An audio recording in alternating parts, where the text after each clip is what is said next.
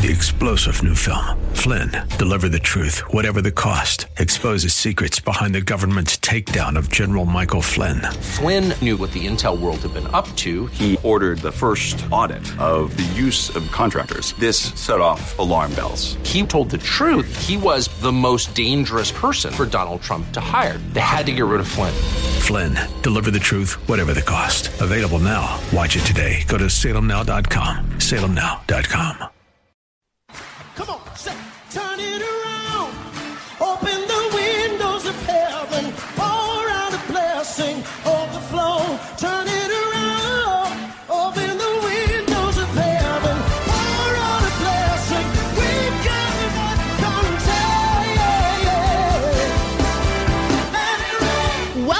Beyond the Veil, a ministry of Dayspring Chapel. Arise, shine, and excel.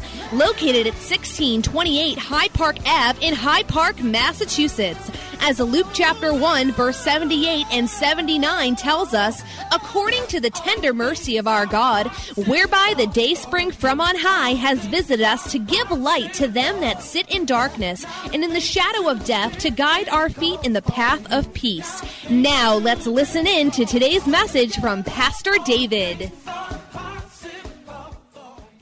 What he desires to do has actually become what we desire for a miracle. And there is a match right there. Amen. Leaders have a very powerful influence on the people. I believe all of us know that. If you don't know that, know that. Because of this, Satan's strategy, or we can say Satan's two strategies of winning the world to himself are first to put bad leaders in leadership or to put bad people in leadership and to attack leaders. Two things. He wants to put bad people or bad leaders in positions of leadership, and he wants to attack good leaders. Satan is always attacking good leaders. That's why we pray for our leaders. In fact, the scripture admonishes us to pray for our leaders, whether they are Christians or not. Let's see that. Therefore, I exhort, first of all, that supplications, prayers, intercessions, and giving of thanks be made for all men, for kings, and all who are in authority, that we may lead a quiet and peaceable life in all godliness and reverence. For this is good and acceptable in the sight of God our Savior, who desires all men to be saved and to come to the knowledge of the truth. So basically, he's saying, pray for all men, pray for kings, pray for those who are in authority so that we may lead a quiet and peaceable life in all godliness and reverence. If you don't do that, then problem comes, and whatever problem comes will affect you. So pray for your leaders. Amen. Whether they are Christians or not Christians. Leaders, again, have a powerful influence of the people. First Kings chapter 19, we look at David as a good leader. And some people follow David. And what happened to them? what kind of people came to him, what kind of people, you know, gathered around him. Downtrodden people, you know, weak people. They were they sounded like losers. They gathered together unto him, but he made them winners. For indeed, that's what they became. These were the people that made David king. When they became strong, because they gathered around him for many years. They were going together to places. He trained them, he taught them, and they became leaders. They were actually referred to as what? Mighty men of David. Mighty men of David. And these were the people that made David king, that fought the war for him to make him king. But they did not start out as mighty people. They did not start out as leaders. They started out as discouraged, disgruntled, um, distressed, uh, in debt people, people who had a lot of debt. Amen. Praise God.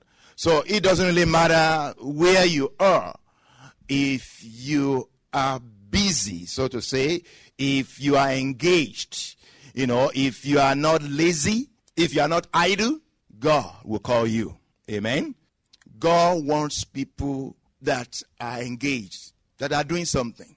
If you look throughout the scriptures, God calls people who are doing something. No matter how little they are doing, what kind of people will you give anything to do to? If you want to give something to do to somebody, who will you give it to? You give it to people who are busy, or you give it to people who don't have anything to do, meaning idle. You give it to a busy person. Amen? That's the formula that you use. And it works all the time. You give things to do to people who are busy. If you say, oh, this person is too busy, and you don't give it to them, and you give it to somebody who is just sitting and doing nothing, they're going to be sitting and doing nothing on what you gave them. They won't do it. So God calls people who are busy. They might not be big people, you know, they might not be, you know, rich people. In fact, many times God doesn't call rich people. He calls simple people. The fishermen that he called, they were simple people, but they were busy. Everyone that he called, he called them he called them while they were doing something. Amen. So the the people that came around to David were discouraged, disgruntled, distressed, and all of that, but they were people who were busy, who were ready to do something. And because they were around David, they became mighty, like David. Is who you behold that you become. We have said that over and over again. He is who you behold that you become, and is what you become that you behold. Is who you behold that you become, and is what you become that you behold. Because once you are now made, you will be looking at yourself and will be proud of yourself. Uh, again, this is another example of somebody that followed a good leader and became somebody. Okay? Those that followed David became mighty, they became good leaders. And in First Kings chapter 19, let's look at First Kings chapter 19, verse 19, from verse 19. 19, 19. So he departed from there and found Elisha the son of Shaphat, who was plowing with twelve yoke of oxen before him, and he was with the twelfth. Then Elijah passed by him and threw his mantle on him and he left the oxen and ran after Elijah and said, Please let me kiss my father and my mother, then I will follow you. And he said to him, Go back again, for what have I done to you? So Elisha turned back from him, took a yoke of oxen and slaughtered them, and boiled their flesh, using the oxen's equipment, and gave it to the people, and they ate. Then he arose and followed Elijah and became his servant. Wow, this a busy man this businessman was called by God through Elijah. And he received the call and followed Elijah. You see, he burned everything. He got rid of everything. He got rid of all the business equipment. He gave away everything. In fact, he burned the oxen's equipment and slaughtered the oxen and just gave everything away and followed Elijah. Wow. For this God is our God and it will be our guide unto the end. The psalmist says, For this God is our God, and it will be our guide unto the end. For Elisha to follow Elijah, he must have seen something. To give up everything and to follow him, he must have seen something. You know, you don't give up something for nothing. You got to expect something. Jesus Christ, for the joy that was set before him, he endured the cross because of the joy that he saw ahead of him. Hebrews chapter 12. He said, because of the joy that he saw ahead of himself, he endured the cross. Meaning he gave his life. He gave up his life. Because of the joy. Because of what he knew will happen later. He gave up what it is now. How many people will give up what they have now for something greater? And not too many people. And that's why there are not too many leaders. Because leaders give up something for something. Amen? For you to become rich in life, you got to give up something. You got to give up what they call what? Immediate gratification for a later glory. If you don't give it up just because of what you want now, you just consume it upon yourself, you're not going to have something better later. So Elisha must have seen something good in Elijah to say, for me to leave everything, to leave my livelihood and follow this man, there will be a reward. And he followed him, he became his servant. He became his servant. And at the end of the day, like we read in Second Kings chapter 2, it was time now for Elijah to depart. It was time for Elijah to go away. And his servant, who had been following him for years, was around him, was following him still, was still serving him. And he followed him from place to place This is uh, Second Kings chapter 2. It was time for the Lord to take Elijah to heaven. And it came to pass when the Lord was about to take up Elijah into heaven by a whirlwind that Elijah went with Elisha from Gilgal. Then Elijah said to Elisha, Stay here, please, for the Lord has sent me to Bethel. But Elisha said, As the Lord lives and as your soul lives, I will not leave you. So they went down to Bethel together. So he was just following him from place to place, from Gilgal to Bethel, from Bethel to Jericho, from Jericho to Jordan, from place to place, until it was time for Elijah to be taken up by a whirlwind. And Elijah said, What do you want me to give you? What do you want me to do for you? And Elisha said, Give me a double portion of your spirit, of the spirit that is upon you. And uh, what was the answer? And so it was when they had crossed over that Elijah said to Elijah said to Elisha, Ask what I may do for you before I'm taken away from you. Elisha said, Please let a double portion of your spirit be upon me. So he said, You have asked a hard thing. Nevertheless, if you see me when I'm taken from you, it shall be so for you. But if not, it shall not be so for you. Then it happened as they continued on and talked that suddenly a chariot of fire appeared with horses of fire and separated the two of them. And Elijah went up by a whirlwind into heaven.